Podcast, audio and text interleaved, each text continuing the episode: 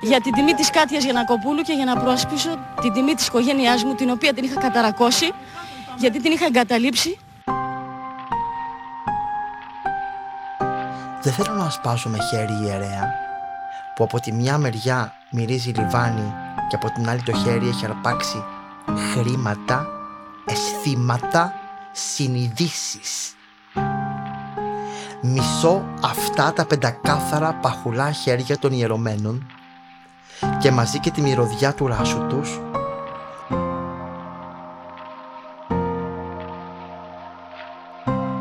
Εύχομαι καμία γυναίκα να μην βρεθεί στη θέση μου και να μην αγαπήσει τόσο απόλυτα, τόσο ολοκληρωτικά, τόσο πραγματικά και τόσο τρελά έναν άνθρωπο σαν τον πατέρα Άνθιμο. Γιατί τον σκοτώσατε όμως, αν θέλετε να μας πείτε. Για την τιμή της Κάτιας Γιανακοπούλου και για να προασπίσω την τιμή της οικογένειάς μου, την οποία την είχα καταρακώσει, γιατί την είχα εγκαταλείψει, για την αγάπη αυτού του ανθρώπου. Έχετε μετανιώσει, έχετε μετανιώσει. Έχω μετανιώσει και τον αγαπώ και τον αγαπούσα και τη στιγμή που έκανε εκείνο το πράγμα. Και την ώρα που πέθανε, πέθανα και εγώ μαζί μου.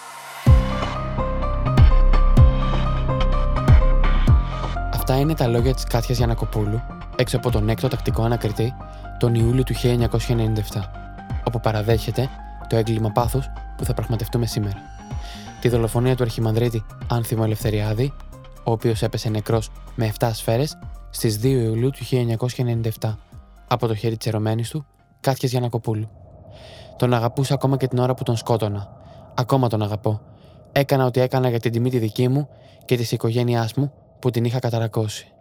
Μακάρι να μην περάσει καμία γυναίκα αυτό που πέρασε εγώ. Να μην βρεθεί στο σημείο να αγαπήσει όπως εγώ. Τόσο απόλυτα. Τόσο ολοκληρωτικά. Τόσο τρελά. Όλα τα είχε η υπόθεση της Κάτιας Γιανακοπούλου. Απαγορευμένο έρωτα, φοβερό πάθος, ιερή πίστη, απέραντη αγάπη, αρκετό χρήμα, μίσος, απαξίωση, απόγνωση και στο τέλος φωνική εκδίκηση μεταμεταμέλειας. Πρόκειται για ένα έγκλημα πάθους που απασχόλησε για πολύ καιρό την κοινή γνώμη και για το οποίο γράφτηκαν και διατυπώθηκαν πολλές και διεστάμενε απόψεις.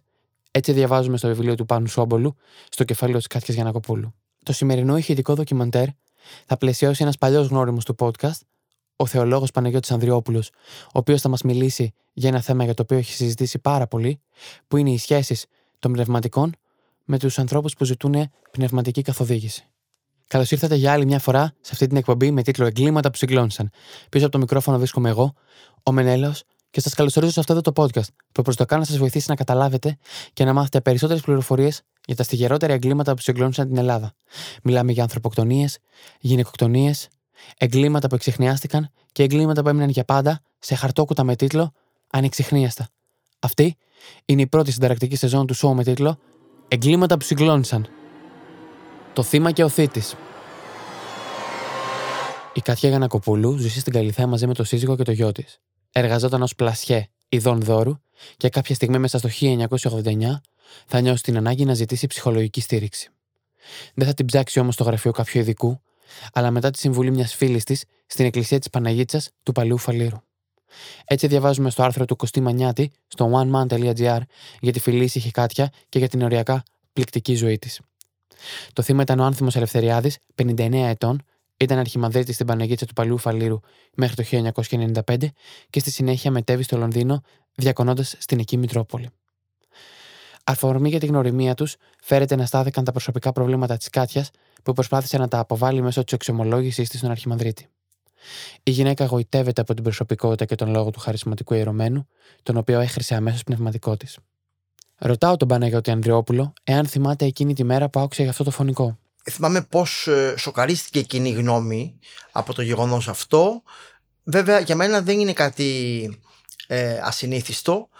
Όχι η δολοφονία αυτή καθεαυτή, αλλά η σχέση ενός ιερέα με μια γυναίκα είναι κάτι το οποίο είναι συχνά και επαναλαμβανόμενο και φυσικά μιλάω για σχέση η οποία έχει μια συγκεκριμένη υφή, είτε αυτή είναι ερωτική, είτε είναι νοσηρή. Γιατί δεν είναι, το ερωτικό εδώ το στοιχείο δεν είναι μόνο του, έχει και μια νοσηρότητα η οποία πολλές φορές μπορεί να οδηγήσει στο, στο έγκλημα. Ε, είναι μεγάλο θέμα αυτό. Δηλαδή είναι μια ιστορία εξάρτησης που αν δούμε λίγο το χρονικό ε, μας αποκαλύπτει τα ερμηνευτικά κλειδιά. Η Κάτι Γανακοπούλου ε, είναι μια γυναίκα η οποία λέει το ρεπορτάζ της εποχής εκείνης δεν είχε ιδιαίτερη σχέση με την εκκλησία. Κάποιος της μίλησε για έναν ιερέα που θα μπορούσε να τη βοηθήσει σε κάποια προσωπικά της ζητήματα.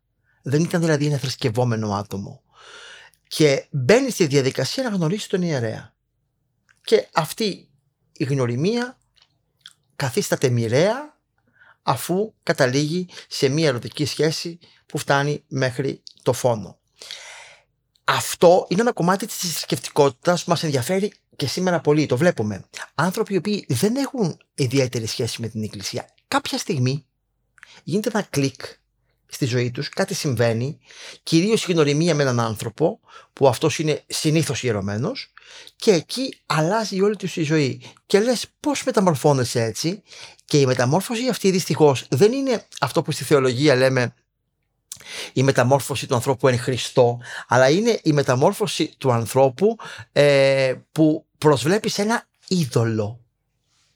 Δηλαδή ο ιερέας Παύλα Γκουρού ο ιερέας Παύλα είδωλο ο ιερέας που τον έχεις μπροστά σου και καθοδηγεί τη ζωή σου εν γνώση φρενών και προαιρέσει. Δηλαδή, εσύ του δίνεις το δικαίωμα να το κάνει αυτό.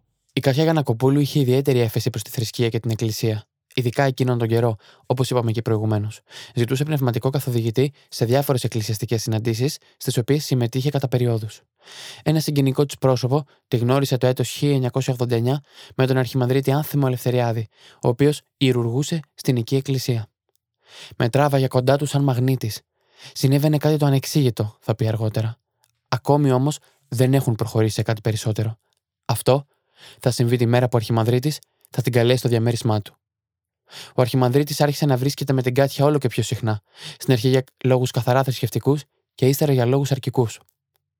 Ρωτάω τον κύριο Ανδρεόπουλο εδώ πέρα, ποια είναι η γνώμη της Εκκλησίας για αυτές τις σχέσεις; Τις γνωρίζει, αυτές οι αποκλένουσες συμπεριφορές είναι αποδεκτές από την Εκκλησία; Η Εκκλησία προσπαθεί να τα αντιμετωπίσει αυτά συνήθως εκ των υστέρων και βέβαια είναι μάλλον αδύναμη αν μιλάμε για τη διοικούσα εκκλησία. Θα σας πω ένα παράδειγμα που είναι πολύ εύγλωτο. Ένας αρχιμανδρίτης, έτσι, ερωτεύεται εκείνος μια γυναίκα. Και εκείνη αντιστοίχως ανταποκρίνεται. Ο αρχιμανδρίτης πετάει τα ράσα για χάρη της και εκείνη του λέει «Α, τώρα δεν σε θέλω χωρίς ράσα. Εγώ σε ήθελα πως ήσουνα». Είναι θέμα στολής, δηλαδή. Αυτό λοιπόν, βέβαια. Είναι όπως θυμάσαι πολύ καλά ότι παλιότερα λέγανε τους στρατιωτικούς, έτσι, η στολή η οποία εμπνέει και όχι μόνο η στολή, αλλά η, η, η όλη η θέση του ιερέα, όχι μόνο μέσα στην εκκλησία, αλλά και στην κοινωνία. Έτσι. Ε, σήμερα, βέβαια, μπορεί να μην είναι στις, στα αστικά κέντρα τόσο κέρια η θέση του, παρόλα αυτά, ανάλογα τις περιπτώσεις, μπορεί να είναι και εκεί. Ε, έχουμε, υπάρχει βιβλίο που έχει γραφτεί από μια γυναίκα επίσης. Πόσο ο πνευματικός της ε, καταδυνάστευε τη ζωή της, παντρεμένη εκείνη, δεν υπήρχε ερωτική σχέση εκεί όπως εδώ, αλλά υπήρχε ψυχολογική εξάρτηση. Τόσο λοιπόν ε, επηρέασε τη ζωή της, ώστε κάποια στιγμή ξύπνησε και είπε φτάνει πια. Και τον αποκήρυξε. Σε τέτοιο σημείο, ώστε έγραψε και βιβλίο για να ε, διεκτραγωδήσει την περιπέτειά της με το πνευματικό της, γιατί πνευματικό της ήταν, ε, και για να απελευθερωθεί η ίδια και να γλιτώσει κι άλλους. Δηλαδή, τι συμβαίνει εδώ πέρα; Ο ιερέας εξομολογεί. Πολύ ωραία. Η εξομολόγηση δεν είναι ε, κάτι διαπροσωπικό με την έννοια ε, μία σχέση κτλ. Είναι μυστήριο για την Εκκλησία. Ως μυστήριο λοιπόν προϋποθέτει ότι ο ιερέας ε, δίνει την άφεση των αμαρτιών ε, εν ονόματι του Χριστού, έτσι, αλλά οδηγεί τον πιστό σε μετάνοια και κυρίως του δίνει τα κλειδιά της ελευθερίας, δηλαδή ο ίδιος να κατανοεί το σφάλμα του και να μπαίνει στη διαδικασία της μετάνοιας και όχι της χειραγώγησης. Όταν η εξομολόγηση γίνεται χειραγώγηση, τότε αυτό δεν είναι μυστήριο. Αυτό είναι ε, πλήση κεφάλου. Έτσι λοιπόν εδώ έχουμε νομίζω την περίπτωση της Κάτω Γιανακοπούλου όπως και πολλών άλλων γυναικών που ο ιερέας ε, μπήκε στη διαδικασία ας πούμε της γοητείας, γοητεύτηκε, Να πούμε και κάτι. Στην περίπτωση αυτή έχουμε ε, μία σχέση ε, μιας διαφοράς ηλικίας, όχι ευκαταφρόνητης. Νομίζω 17 χρόνια. 42 ετών ήταν. Και 63 ήταν άνθρωπος ελευθερία. Ε, και παρα, παραπάνω. Πώς ήταν, 60. Κα, Πάντως κάπου εκεί μια, μια, μια ηλικία, ε, μεγάλη ε, ηλικιακή διαφορά. Που σημαίνει αυτό ότι ασκεί μια τεράστια γοητεία και επιρροή πάνω της που ποιος ξέρει η συγκεκριμένη γυναίκα όπως και άλλες γυναίκες τι ε, ελλείψεις σε ανδρικά πρότυπα μπορεί να είχαν. Σύμφωνα με τους ισχυρισμούς της, ο ιερέας ήταν αυτός που έκανε το πρώτο βήμα για να μετατραπεί η σχέση τους από πνευματική σε ερωτική. Μία μέρα την κάλεσε σπίτι του και εκείνη πήγε δίχως δεύτερη σκέψη. Κουβέντιασαν για πολλά, πνευματικά και μη. Τότε ο άνθιμος της πρότεινε να γίνει ερωμένη του. Εκείνη τον φίλησε και έτσι ξεκίνησε ο παράνομος δεσμός τους. Ρωτάω εδώ πέρα τον Παναγιώτη Ανδρεόπουλο, δεν είναι λάθος για έναν ιερέα να εμπλέκεται ερωτικά με μια γυναίκα, ιδιαίτερα όταν αυτή η γυναίκα είναι παντρεμένη. Και μου απαντάει. Πρώτα απ' όλα να πούμε το εξή για του για τους ακροατές μας, ε, γιατί μπορεί να μην το έχουν συνειδητοποιήσει, ότι για την εκκλησία, για την εκκλησία, έτσι, είναι αμάρτημα ένας ιερέας και μάλιστα άγαμος, έτσι, μιλάμε για έναν άγαμο που ουσιαστικά είναι σαν μοναχός, ε, να τα μπλέξει με μια παντρεμένη. Είναι αδιανόητο. Είναι ε, αμάρτημα το οποίο επισύει την καθαίρεση. Δηλαδή πάβει να είναι ιερέας εφόσον ε, γίνει μια καταγγελία. Εδώ δεν υπήρχε καταγγελία τέτοια για να κινηθεί η συνοδική διαδικασία όπως λέμε. Αυτό, αυτά όλα γίνονταν ε, για καιρό. Κάποιοι τα ήξεραν, γι' αυτό και η στάση του Ανθίμου μετά άλλαξε. Κάποια στιγμή ε, έφυγε από την Ελλάδα, πήγε στη, στην Αγγλία, πήγε στην Αγγλία για να την αποφύγει, γιατί κατάλαβε ότι εάν ε, συνεχίσει, αυτό θα κάποια στιγμή θα φανερωθεί. Προσπάθησε να τα αποκρύψει, προσπάθησε ενδεχομένως να εξαφανίσει τα ίχνη, ε, μη υπολογίζοντας όμως ότι η, η άλλη γυναίκα ήταν πάρα πολύ εξαρτημένη από αυτόν. Μάλιστα, οι αρχικές τύψεις της κάμφθηκαν όταν ο πατέρας Άνθιμος, για όλα όσα έκαναν μαζί, της έδινε συχνά συγχώρεση, αποδίδοντας τα πάντα στις αδυναμίες της ανθρώπινης φύσης. Του δόθηκε απόλυτα, θέτοντας στη διάθεσή του όλο της το είναι, τα χρήματά της, αδιαφορώντας για την οικογένειά της, τα πιστεύω της και τις αρχές της. Οι συνευρέσεις τους ήταν συχνές, ακόμα και στο σπίτι της. Μία μέρα με κάλεσε σπίτι του, όπου μιλήσαμε για πολλά, κυρίως γύρω από τη θρησκεία και την εκκλησία. Αμέσως μετά άρχισε να μου μιλάει για τον έρωτα. Εκείνη την ώρα με φίλησε για πρώτη φορά και μάλιστα αυτό το φιλί ήταν στο στόμα και κράτησε για πολλή ώρα, δήλωσε η Κάτια Γιανακοπούλου. Η Κάτια ερωτεύτηκε βαθιά. Η συνάντησή της με τον Αρχιμαδρίτη άρχισε να είναι καθημερινή. Ήταν ό,τι χρειαζόταν και αυτός ο έρωτας φάνηκε να συντηρεί τη γυναίκα. Κάτω από τη μύτη του συζύγου της, μάλιστα, θα φτάσει μέχρι να σηκώνει μεγάλα χρηματικά ποσά από το λογαριασμό του για χάρη του. Για παράδειγμα, όταν ο Αρχιμανδρίτης θα της πει μια μέρα ότι ονειρεύτηκε την Παναγιά να του ζητάει να κάνει κάποιο εκκλησιαστικό έργο, πανάκριβο, μακριά από τις οικονομικές του δυνατότητες, εκείνη θα του δώσει τα χρήματα που χρειαζόταν. Εδώ ρωτάω τον Παναγιώτη Ανδρεόπουλο πώς ερμηνεύει το γεγονός ότι ένας άνθρωπος του Θεού, ο Αρχιμανδρίτης Άνθιμος Ελευθεριάδης, απομιζούσε οικονομικά την Κάτια Γιανακοπούλου. Και μου απαντάει. Ακριβώς. Ε, αυτό είναι ένα μεγάλο κομμάτι, πολύ ενδιαφέρον επίσης. Πάρα πολλοί άνθρωποι οι οποίοι ε, σαγηνεύονται από κάποιον εκκλησιαστικό ηγέτη, είτε αυτός είναι αρχιεπίσκοπος, είτε είναι μητροπολίτης, είτε είναι ιερέας, είτε είναι ακόμα και μοναχός με μια μεγάλη επιρροή, ε, είναι έτοιμοι να του δώσουν τα πάντα.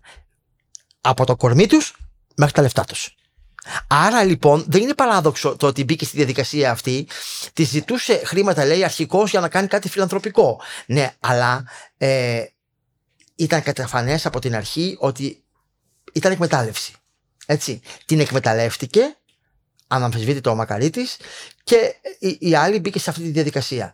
Όλα αυτά, γι' αυτό μίλησα στην αρχή για νοσηρότητα, είναι μια αλληλουχία νοσηρών πραγμάτων που τελικά οδήγησαν στο φόνο. Σύμφωνα με τα λεγόμενά της, το συνολικό ποσό που του έδωσε όσα χρόνια ήταν μαζί ξεπερνούσε τις 27 εκατομμύρια δραχμές. Και από τη δική του μεριά όμως ο άνθιμος, και προκειμένου να τη δείξει και αυτός με τη σειρά του την αποφασίωσή του, θα υπογράψει μια επιστολή, στην οποία έγραψε ότι μετά το θάνατό του επιθυμούσε το διαμέρισμά του στη Νέα Σμύρνη να περάσει την κατοχή της Κάτιας. Όλα αυτά ακούμε να τα λέει και ο δικηγόρος της Κάτιας Γιανακοπούλου, Δημήτρης Κατσαντώνης, έξω από το δικαστήριο το Νοέμβριο του 1997. Είναι μια γυναίκα που βρέθηκε μέσα στη δίνη ενός πάθους το οποίο πάθος της δημιουργήθηκε και από τον υπηρέτη του Κυρίου ο οποίος δεν την οδήγησε στην αγάπη του Θεού αλλά σε κάποια μορφή αγάπης η οποία δημιούργησε όλα αυτά τα προβλήματα. Από τα οποία η έξοδος υπήρξε πράγματι τραγική. Γιατί ένα έγκλημα είναι πάντοτε έγκλημα. Εδώ ρωτάω τον Παναγιώτη Ανδριόπουλο. Έτσι δεν φαίνεται λοιπόν ότι η Κάτια Γιανακοπούλου είχε οικονομικές συνδιαλέγε με τον Άνθιμο Ελευθεριάδη.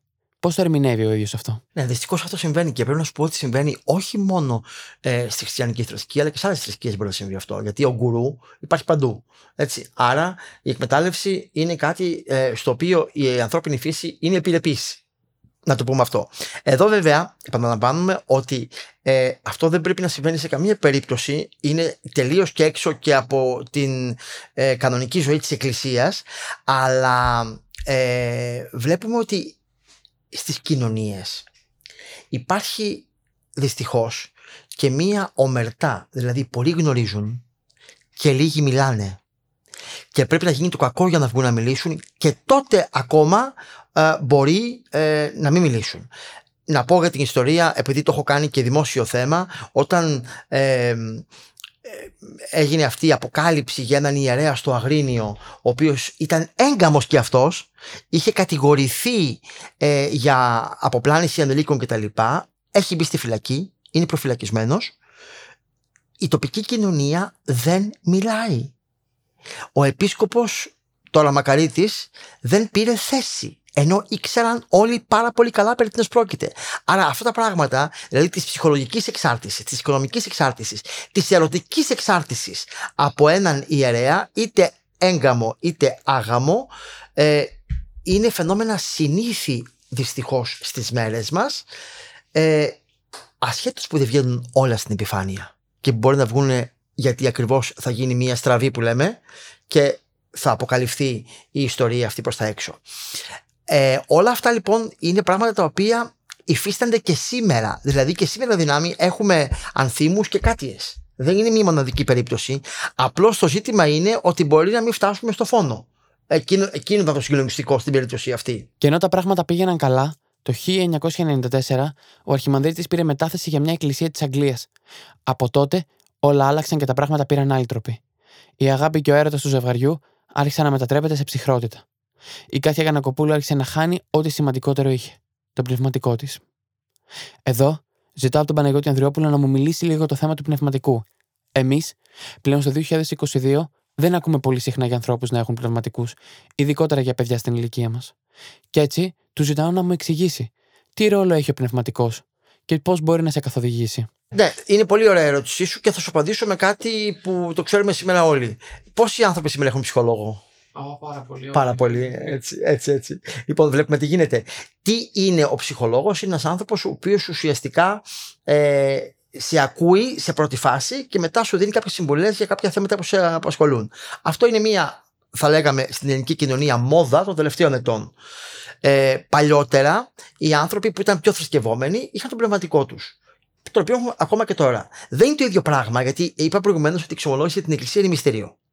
Το μυστήριο δηλαδή της εξαγόρευσης των αμαρτημάτων, που σημαίνει ότι εσύ συνειδητοποιείς τα λάθη σου και ζητάς συγχώρεση από το Θεό. Και ο ιερέας, ως έχουν την εξουσία ε, μέσα ε, από την ε, κανονική ζωή της Εκκλησίας η οποία απορρέει φυσικά πάντα από τον Χριστό δίνει την άφεση των αμαρτιών. Όμως όμως αυτή η κατάσταση μπορεί να εκτραπεί ε, σε μία σχέση, όπως είπαμε, νοσηρή, εξάρτησης, που δεν είναι απλώς συμβουλές, όπως λέει ο ψυχολόγος, έτσι, που δεν είναι απλώς συμβουλές, που δεν είναι απλώς ε, νουθεσίες, αλλά είναι ε, βέλη τα οποία μπορεί να βάλει στην καρδιά σου ο πνευματικός για να σε δεσμεύσει το μυστήριο της εξομολογήσεως αποδεσμεύει τον άνθρωπο από τον κακό του εαυτό.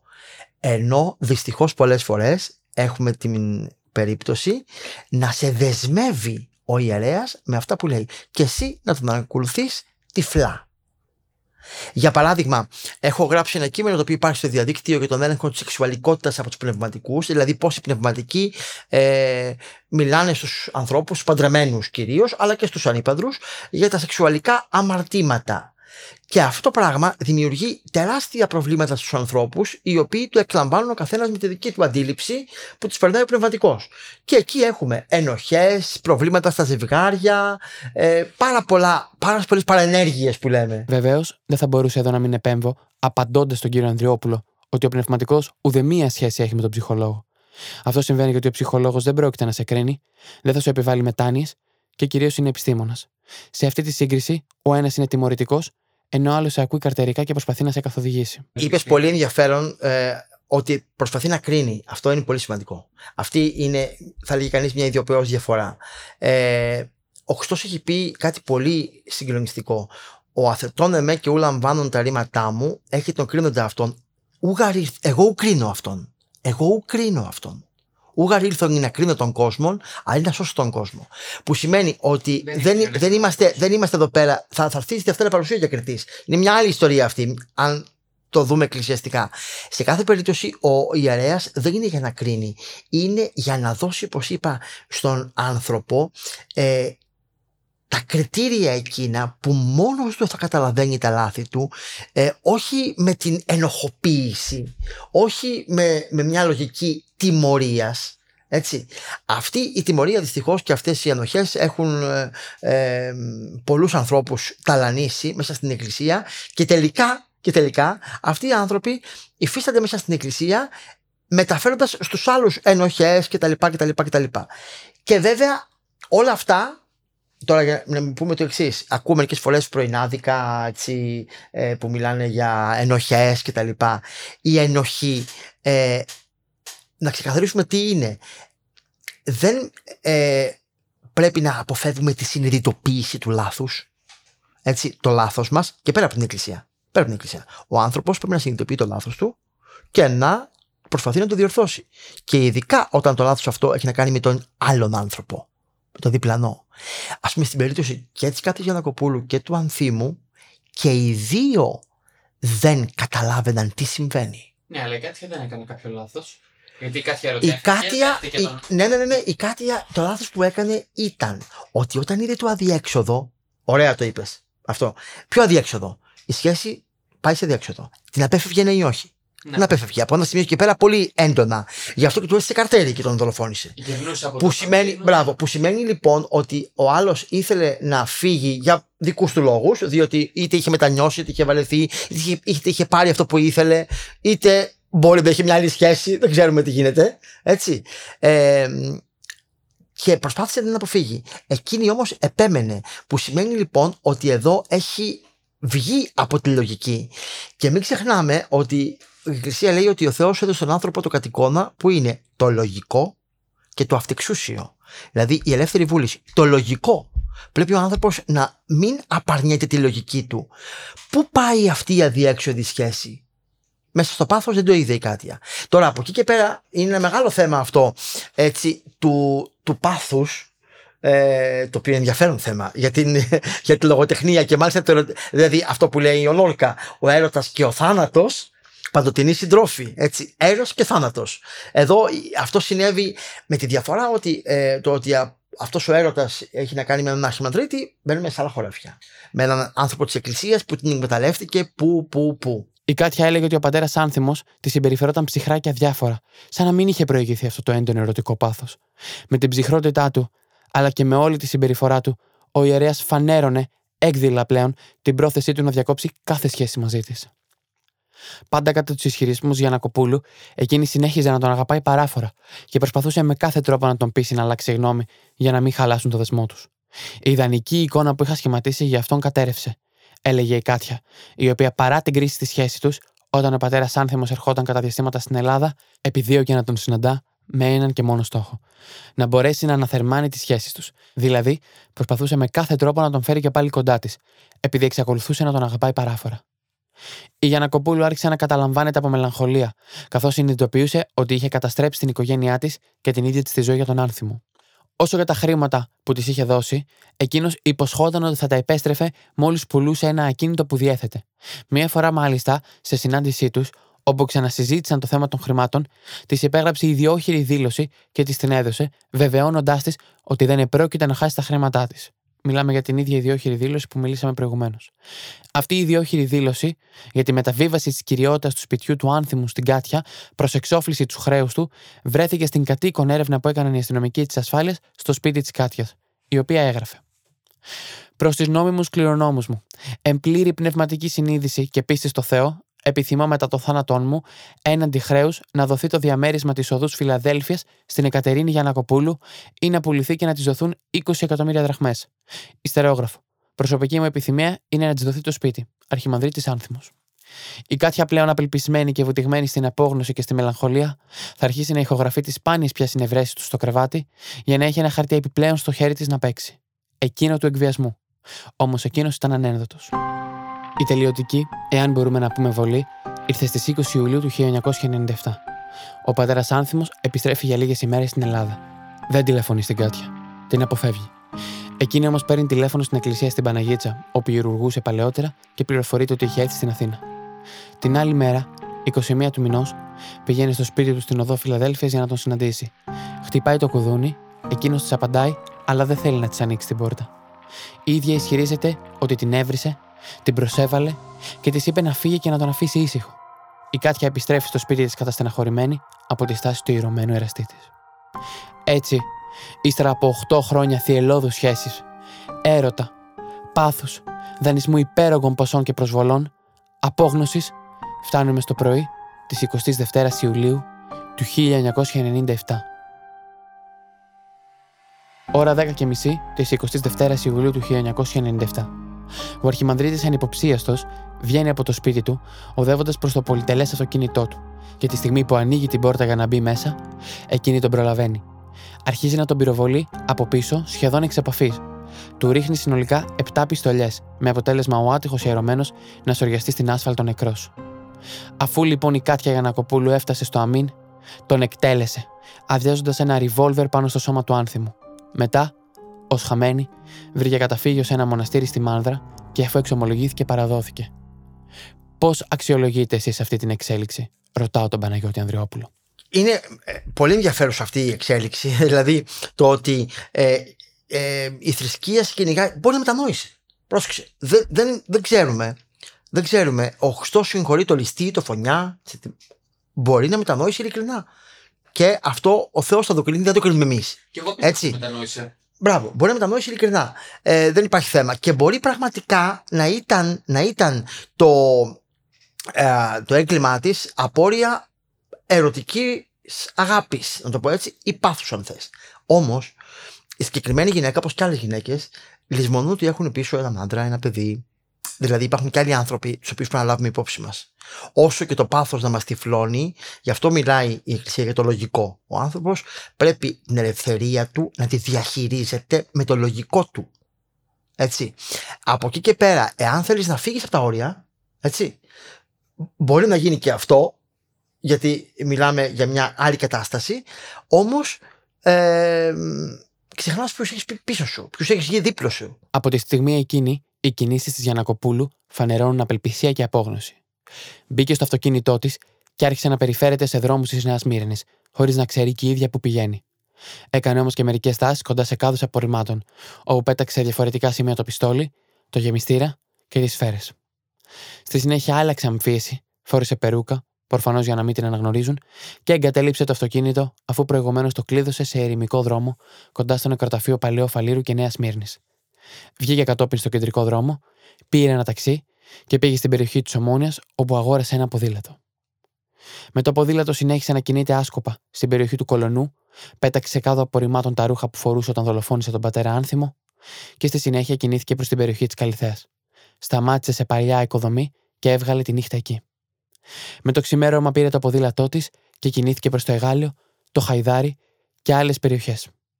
Κατέληξε στην Ελευσίνα μέσω της Εθνικής Οδού, έβγαλε τη νύχτα σε ένα πάρκο κοντά στην πλατεία. Η εξομολόγηση του εγκλήματος και η σύλληψη. Την τρίτη ημέρα σταμάτησε να κρύβεται, φορώντας πάντα την ξανθιά περούκα, δώρο του νεκρού πια αρχιμανδρίτη, και περιφερόμενη σαν χαμένη πάνω σε ένα ποδήλατο, θα σταματήσει έξω από το μοναστήρι της Παναγίτσα της Γοργοεπικού στη Μάνδρα. Θα περάσει το κατόφλι και θα αναζητήσει μια μοναχή για να της εξομολογηθεί. Η μοναχή θα την ακούσει και με τη σειρά της θα καλέσει την αστυνομία.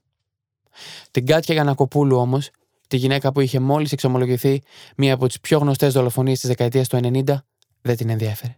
Είχε ήδη καταδικάσει τον εαυτό της. Ζήτησε όμως η Κάτια Γιανακοπούλου συγγνώμη, καταρχήν από την οικογένειά της και ύστερα προσέθεσε το παρακάτω. Για την τιμή της Κάτιας Γιανακοπούλου και για να προασπίσω την τιμή της οικογένειάς μου, την οποία την είχα καταρακώσει, γιατί την είχα εγκαταλείψει, για την αγάπη αυτού του ανθρώπου. Δηλαδή, ήταν ένα έγκλημα τιμής για την Κάτια Γιανακοπούλου. Όχι ένα έγκλημα πάθου. Να σου θυμίσω μια παλιά σειρά στην τηλεόραση που ήταν και τελείως διάσημη. Τα πουλιά πεθαίνουν τραγουδώντας. Νομίζω η Rachel Ward έτσι, ε, αγαπάει το Ρίτσαν Σάμπερλεν που είναι ο ιερέας ο οποίος είναι τι είναι ο ιερέας αυτός καθολικός και αράγαμος έτσι, εκείνη είναι κοριτσάκι δεν μπορεί να γίνει κάτι μεταξύ τους παρότι έχει γίνει και τελικά αυτή παντρεύεται κάποιον άλλον και αυτός ανεβαίνει στην ιεραρχία της εκκλησίας προσπαθεί ο ένας να ξεχάσει τον άλλον τελικά δεν γίνεται αυτό και τελικά πεθαίνουν κάποια στιγμή σε γεράματα μαζί κτλ. Δηλαδή βλέπουμε ότι αυτή η σχέση ιερέα και, και μιας γυναίκας είναι μια σχέση που και στη λογοτεχνία υπάρχει και, στην, ε, και στον κινηματογράφο έτσι, παντού υπάρχει αυτό Πάρα πολλές τέτοιες περιπτώσεις έχουμε. Ε, γιατί ακριβώς ασκεί μια ιδιαίτερη γοητεία ε, αυτό που λέγεται ιερέα. Ασκεί μια πραγματικά ιδιαίτερη γοητεία. Όμως και στην, στο σύριαλ αυτό, ο Τσάμπερλεν, ο ιερέας, δεν ήθελε από κάποια στιγμή και πέρα να αφήσει την καριέρα του για, μια, για τη γυναίκα. Έτσι. Δεν ήθελε να εγκλωβιστεί στη σχέση. Ήθελε να απελευθερωθεί. Παρότι την αγαπούσε ειλικρινά. Έτσι. Ε, γιατί ακριβώς είχε κάτι άλλο στο μυαλό του. Είτε είναι φιλοδοξία, είτε είναι ελευθερία από την δέσμευση και ούτω καθεξής. Που σημαίνει λοιπόν ότι όλες αυτές οι σχέσεις ε, θέλουν μεγάλη προσοχή. Και να πούμε το εξής. Να το πούμε. Για μένα, φίλε Μενέλε, αποκλειστικός υπεύθυνος είναι ο κάθε ιερέας σε αυτόν είναι η απόλυτη ευθύνη να διαφυλάξει τη σχέση του με τον πιστό που έχει απέναντί του, είτε τον εξομολογεί, είτε είναι στην ενορία του ενορίτης κτλ. Οποιαδήποτε σχέση, ο ιερέας θα πρέπει να τη διαφυλάξει. Βέβαια, για να γίνει αυτό, έτσι, θα πρέπει ε, ο ιερέας να ξέρει τι του γίνεται. Μην ξεχνάμε ότι σήμερα έχουμε πολλούς ιερείς, ε, οι οποίοι δεν έχουν και πολύ μεγάλη συνείδηση των πραγμάτων. Ε, γι' αυτό έχουμε πολλούς ιερείς νέους οι οποίοι έχουν χωρίσει, είναι σε διάσταση. Έχουμε ιερείς με διαζύγια. Παλιά δεν υπήρχε αυτό. Έτσι, οι ιερείς οι οποίε έχουν εξωσυγικές σχέσεις και φαίνονται αυτά και υπάρχουν κτλ. Που σημαίνει λοιπόν ότι σήμερα ε, οι ιερείς δεν ε, είναι τόσο ικανοί στο να διαφυλάξουν αυτή τη σχέση και να ε, αναλάβουν μια τέτοια ευθύνη. Αλλά αφού κάνουμε την, το podcast αυτό, να το πούμε ότι πραγματικά ε, είναι στην απόλυτη ευθύνη του ιερέα ως εξομολόγου, ως πνευματικού ε, πατέρα να διαφυλάξει αυτή τη σχέση και να μην εκθέσει τον εξομολογούμενο, μην τον εκθέσει ούτε σε ψυχολογικές εξαρτήσεις, ούτε σε ερωτικές περιπέτειες, ούτε σε οτιδήποτε άλλο. Η δίκη της σε πρώτο βαθμό θα γίνει το Νοέμβριο του 1998 στο Μικτό Ορκωτό Δικαστήριο της Αθήνας. Όπως είναι φυσικό, συγκέντρωσε το ενδιαφέρον όλων των μέσων μαζικής ενημέρωσης, τα οποία έδιναν πολλές και ενδιαφέρουσες λεπτομέρειες από τις συνεδριάσεις και τη διαδικασία. Ο σύζυγος της Κάτια Γιανακοπούλου και ο 18χρονο πλέον γιος θα βρίσκονται συνέχεια στο πλευρό της. Ο πρώτερος έντιμος βίος και η ενάρμοστη συμπεριφορά του Αρχιμαδρίτη θα τις αναγνωριστούν ως ελαφρυντικά και θα καταδικαστεί σε 20 χρόνια κάθριξης. Θα αισθάνομαι πάντα τύψει. Το μόνο που ελπίζω είναι να με καταλάβει ο Θεός. Όσο και αν ζήσω, δεν είναι δυνατόν να ξεχάσω ότι αφαίρεσα τη ζωή ενός παιδιού του Θεού. Ελπίζω να με συγχωρέσει. Δεν μπορώ όμως και να ξεχάσω ότι μου προσέφεραν ο άνδρας μου και το παιδί μου. Ό,τι και αν κάνω, θα είναι ελάχιστο μπροστά σε αυτό που μου έδωσαν εκείνοι. Εδώ ρωτάω τον Παναγιώτη Ανδριόπουλο. Εάν η Κάτια Γιανακοπούλου δεν σκότωνε τον άνθιμο, αλλά τον κατήγγειλε στις αρχές, τι θα γινόταν τότε; Αυτό είναι πάρα πολύ ενδιαφέρουσα ερώτηση. Πάρα πολύ ενδιαφέρουσα ερώτηση. Ε, επαναλαμβάνω, υπάρχει το συνοδικό δικαστήριο, όπως λέγεται, που σημαίνει ότι από τη στιγμή που υπάρχει μια καταγγελία τέτοιου είδους, ο ιερέας μπαίνει σε αργία. Δηλαδή πάβει να λειτουργεί. Πάβει να είναι ε, ενεργός, να εκτελεί τα καθήκοντά του, όπως λέμε. Μπαίνει σε αργία μπορεί όχι μισθολογική, έτσι, αλλά από τα υπόλοιπα. Άρα λοιπόν από την εκκλησία δεν μπορεί να λειτουργήσει και να, να, να ξομολογήσει κτλ. Το ένα βήμα αυτό. Μετά πρέπει να πάει στο συνοδικό δικαστηρίο, το οποίο είναι πρωτοβάθμιο και δευτεροβάθμιο. Εκεί Όλα αυτά πρέπει να αποδειχθούν. Ό,τι δηλαδή κατήγγειλε η τάδε γυναίκα ή ο τάδε πρέπει να αποδειχθούν. Εάν δεν αποδειχθούν περίτρανα, τότε υπάρχει πρόβλημα. Ε, θα σου πω κάτι πολύ ενδιαφέρον. Κάποια στιγμή ένας πολιτικός βγήκε και είπε ότι στην εκκλησία υπάρχουν οι ιερείς φιλόφιλοι. Έτσι. Και βγήκε ο Μητροπολίτης Πυραιός και του είπε «Μα πώς τα λέτε αυτά, ε, να φέρετε καταγγελίες και να προχωρήσουμε στην καθαίρεσή τους». Αυτό φυσικά που είπε ο Άγιος Πυραιός είναι πολύ δικολαβίστικο. Διότι πώς θα αποδείξεις ότι ο άλλος έχει μία, ο ιερέας έχει μοφιλοφιλική σχέση ας πούμε ή εξωσυγική σχέση κτλ. Είναι τόσο εύκολο να το αποδείξεις. Δεν αποδεικνύεται, άρα μπορεί η διαδικασία αυτή να αποδειχθεί αγωνή και να οδηγήσει ακόμα και στην αθώωση. Έτσι, εάν δεν αποδεικνύεται αυτό. Ό,τι συμβαίνει και στα κοσμικά δικαστήρια. Εντάξει, και μετά μπορεί να σου κάνει ο άλλος μήνυση να σπάσει τα κοσμικά δικαστήρια κτλ. κτλ, κτλ. Είναι δηλαδή το να κάνεις καταγγελία ε, πρέπει να είσαι πάρα πολύ. Όπως και τώρα που γίνεται με το Μητού. Πρέπει να είσαι πάρα πολύ. Ε, ε, Πώς να το πούμε. Έτοιμος γι' αυτό και με αποδείξεις. Χωρίς αποδείξεις δεν γίνεται τίποτα. Δηλαδή η Εκκλησία δεν έχει καθαρέσει λίγους ανθρώπους. Έτσι. Ε, έχει καθαρέσει αρκετούς. Βέβαια, να πούμε και το εξής. Πολλοί από αυτούς πριν φτάσουν στο δικαστήριο έχουν πετάξει θαλάσσα. Κάτι που δεν έγινε με τον άνθιμο. Ο άνθιμος προφανώς ε, ήθελε την ασυλία του Ράσου και δεν τόλμησε να κάνει την κίνηση αυτή, να πετάξει θαλάσσα. Έτσι, το οποίο αυτό θα διευκόλυνε την, την υπόθεση και της εκκλησιαστικής δικαιοσύνης. Γιατί σου λέει αυτό τα πέταξε. Το καθαρί τυπικά μεν. Το καθαρί. Το καθαρί. ναι, ναι, ναι. Άρα λοιπόν, και άρα με αυτόν τον τρόπο αναγνωρίζει και το, και το λάθος του. Ε, σε κάθε περίπτωση όμως, ο άνθιμος δεν τα πέταξε. Η Εκκλησία όμως θα είναι ποτέ σε θέση να δεχθεί οι ιερείς να ιερουργούν και να έχουν είτε εξωσυζυγικέ σχέσεις είτε είναι διαζευμένοι, ρωτάω τον Παναγιώτη Ανδριόπουλο. Άρα για ποτέ η Εκκλησία θα είναι σε θέση να συνταχθεί με τις συνιστώσεις του σήμερα; Περίμενε, θα σου πω, είναι πολύ ενδιαφέρουσα η ερώτησή σου αυτή. Και θα έλεγα ότι είναι και αρκετά ευρωπαϊκή ερώτηση. Γιατί, γιατί στο εξωτερικό έχει επιτραπεί ο γάμος. Ε, ε, συγγνώμη, η ιεροσύνη των γυναικών. Δηλαδή οι προτεστάντες έχουν γυναίκες ιερείες οι οποίες είναι και παντρεμένες. Πρέπει να σου πω όμως ότι και εκεί υπάρχουν πάρα πολλά προβλήματα.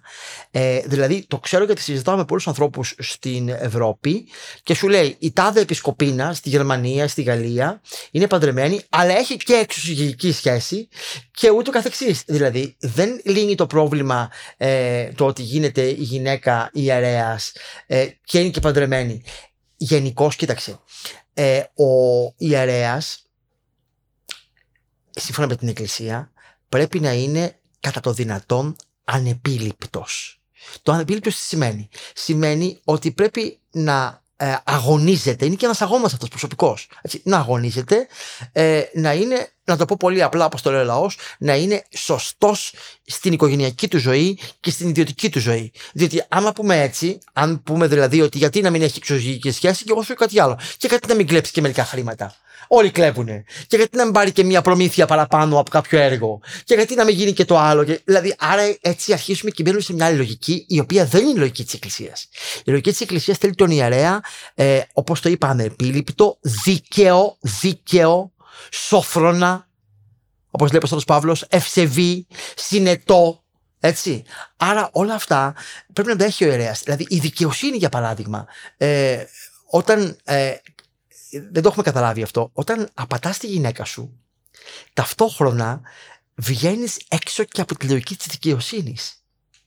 Το δίκαιο με την ευρύτατη έννοια, όχι με την νομική έννοια. Έτσι.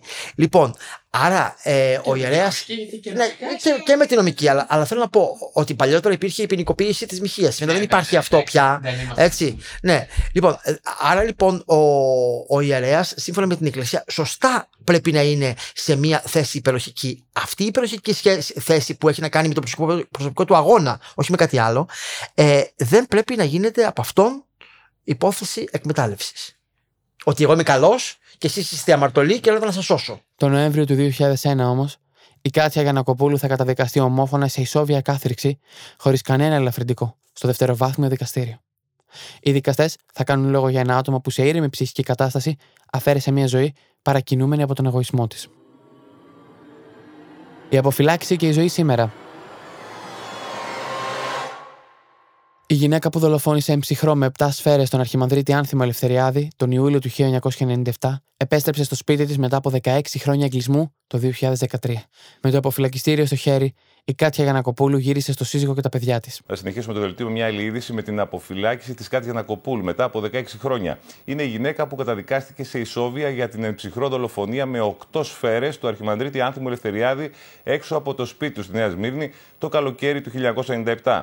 Η υπόθεση αυτή και η δίκη αργότερα έχει συγκλονίσει το Πανελλήνιο. Λεπτομέρειες για όλα αυτά η Κατερίνα Μαστραντονάκη. Καλησπέρα, Κατερίνα. Καλησπέρα, Γιώργο, κυρίες και κύριοι. Στις 5 Αυγούστου, λοιπόν, πέρασε το κατόφλι των φυλακών του, της Στίβασης Κάτια Γιανακοπούλου, η γυναίκα που το, το 97, του 1997 είχε συγκλονίσει το Πανελλήνιο όταν δολοφόνησε με οκτώ σφαίρες τον Άνθιμο Ελευθεριάδη, τον Αρχιμανδρίτη που είχε δηλώσει τότε στις κάμερες ότι είχε λατρέψει σαν επίγειο Θεό της.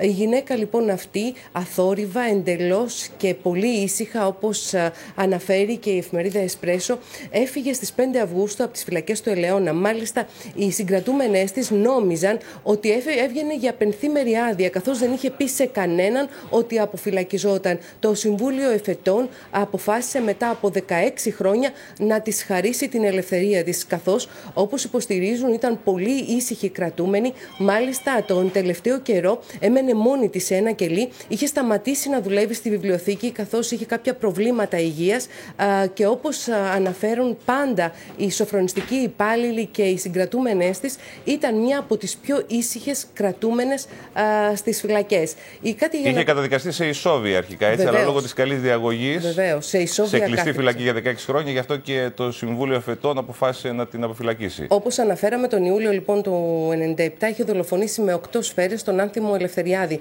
Πρόκειται για τον Αρχιμανδρίτη, ο οποίος, με τον οποίο είχε δεσμό η Κάτια Γιανακοπούλου και πολλά, ε, διατηρούσε δηλαδή ερωτικό δεσμό και τον είχε δολοφονήσει έξω από το σπίτι του. Και τότε είχε συγκλονίσει το Πανελλήνιο η, η γυναίκα αυτή, καθώς είχε, μιλούσε πάρα πολύ στις κάμερες όταν στη δίκη όπως τη βλέπουμε τώρα, εδώ βλέπουμε τα πλάνα μας από εκείνη την περίοδο, ε, είχε συγκλονίσει το Πανελλήνιο με τις δηλώσεις της. Να πούμε ότι είχε συλληφθεί σε ένα μοναστήρι έξω από τη Μάντρα Αττική, όπου είχε διαφύγει με ποδήλατο και φορώντας ε, ξανθιά περούκα και γυαλιά. 16 χρόνια από την ημέρα της ομολογίας της, το Συμβούλιο Εφετών Θήβας θα κάνει δεκτή την έτσι 58χρονη πια γυναίκας και θα της χαρίσει την ελευθερία της. Οι ίδιες πληροφορίες λένε ότι όλη η διαδικασία αποφυλάκησης Γιανακοπούλου επιμελήθηκε μια γυναίκα δικηγόρος πρώην κρατούμενη των φυλακών. Έντονα αντέδρασε στην έξοδο της Κάτιας Γιανακοπούλου από τις φυλακές ο αδερφός του δολοφονημένου Αρχιμανδρίτη Υψηλάντης Ελευθεριάδης, ο οποίος μιλώντας στην Εσπρέσο αναρωτιέται αν πρέπει να αποφυλακίζονται οι δολοφόνοι. Εγώ συμφωνώ με την αποσυμφόρηση των φυλακών, αλλά να βγουν αυτοί που έχουν κάνει μικροαδικήματα, όχι οι Σοβίτες δολοφόνοι. Κατά τον ίδιο, ο τρόπος θανάτου του αδερφού του παραμένει να αγκάθει στην καρδιά του και η αποφυλάκησή της, Κάτιας Γιανακοπούλου δηλαδή, τον πληγώνει ακόμα περισσότερο. Η ιστορία της Κάτιας Γιανακοπούλου και του Άνθιμου Ελευθεριάδη προβλήθηκε το 2000 ως επεισόδιο στον Κόκκινο Κύκλο, με πρωταγωνιστές τον Μινά Χατζησάβα και την Κερκιοφιλιά Καραμπέτ. Και ζητάω, βεβαίως από τον καλεσμένο μου Παναγιώτη Ανδριόπουλο, ένα δικό του σχόλιο για να κλείσουμε αυτό το ηχητικό ντοκιμαντέρ. Το όλο κλίμα αυτής της εξάρτησης που λέγαμε, με αφορμή ε, την στιγερή δολοφονία του Ανθίμου από την ε, Κάτια, ε, το δίνει αυτή η κοπέλα, η Σοφία, που σας είπα ότι έγραψε ένα βιβλίο ε, για την προσωπική της περιπέτεια στην εκκλησία. Λέγοντας τα εξής. Κατάλαβα μέσα από την επαφή μου με ρασοφόρους, γι' αυτό το φοράνε πολλές φορές, γιατί το ράσο τους δίνει εξουσία, άσυλο, άλοθη, εύνοια. Αχ, κατακαημένη εκκλησία, τι σχέση έχεις εσύ με όλους αυτούς που σε αντιπροσωπεύουν; Μακριά. Μακριά τους, νιώθω πως μόνο μακριά τους μπορώ να ανασάνω τον αγέρα του Θεού μου, της πηγή της αλήθειας. Δεν θέλω να ασπάσω με χέρι ιερέα, που από τη μια μεριά μυρίζει λιβάνι και από την άλλη το χέρι έχει αρπάξει χρήματα, αισθήματα, συνειδήσεις. Μισώ αυτά τα πεντακάθαρα παχουλά χέρια των ιερωμένων και μαζί και τη μυρωδιά του ράσου τους όταν χλεβάζει ό,τι ιερότερο έχει η ψυχή του κάθε ανθρώπου από τη φύση της αποκαταβολής κόσμου. Το σεβασμό στο θείο. Ουέ και πάλι ουέ υποκριτές. Μιλάμε δηλαδή για μια γυναίκα η οποία δεν αρνείται το Θεό, αλλά αρνείται το, την ασυλία του ράσου. Αυτό λοιπόν ήταν το 23ο επεισόδιο από τη σειρά με τίτλο Εγκλήματα που συγκλώνησαν. Εύχομαι να σας άρεσε. Εύχομαι όσοι μας ακούτε για πρώτη φορά να μείνετε στην παρέα μας, να μας ακολουθήσετε στο Spotify, Apple Podcast και Google Podcast, να μας κάνετε follow στο Instagram παπά και εγκλήματα που συγκλώνησαν και αν έχετε οποιαδήποτε απορία ή θέλετε να ακούσετε για κάποια υπόθεση συγκεκριμένα, να μας στείλετε μήνυμα στο info παπακεγκλήματα που συγκλώνησαν.gr και request παπακεγκλήματα που συγκλώνησαν.gr. Μέχρι την επόμενη φορά, να είστε ασφαλείς.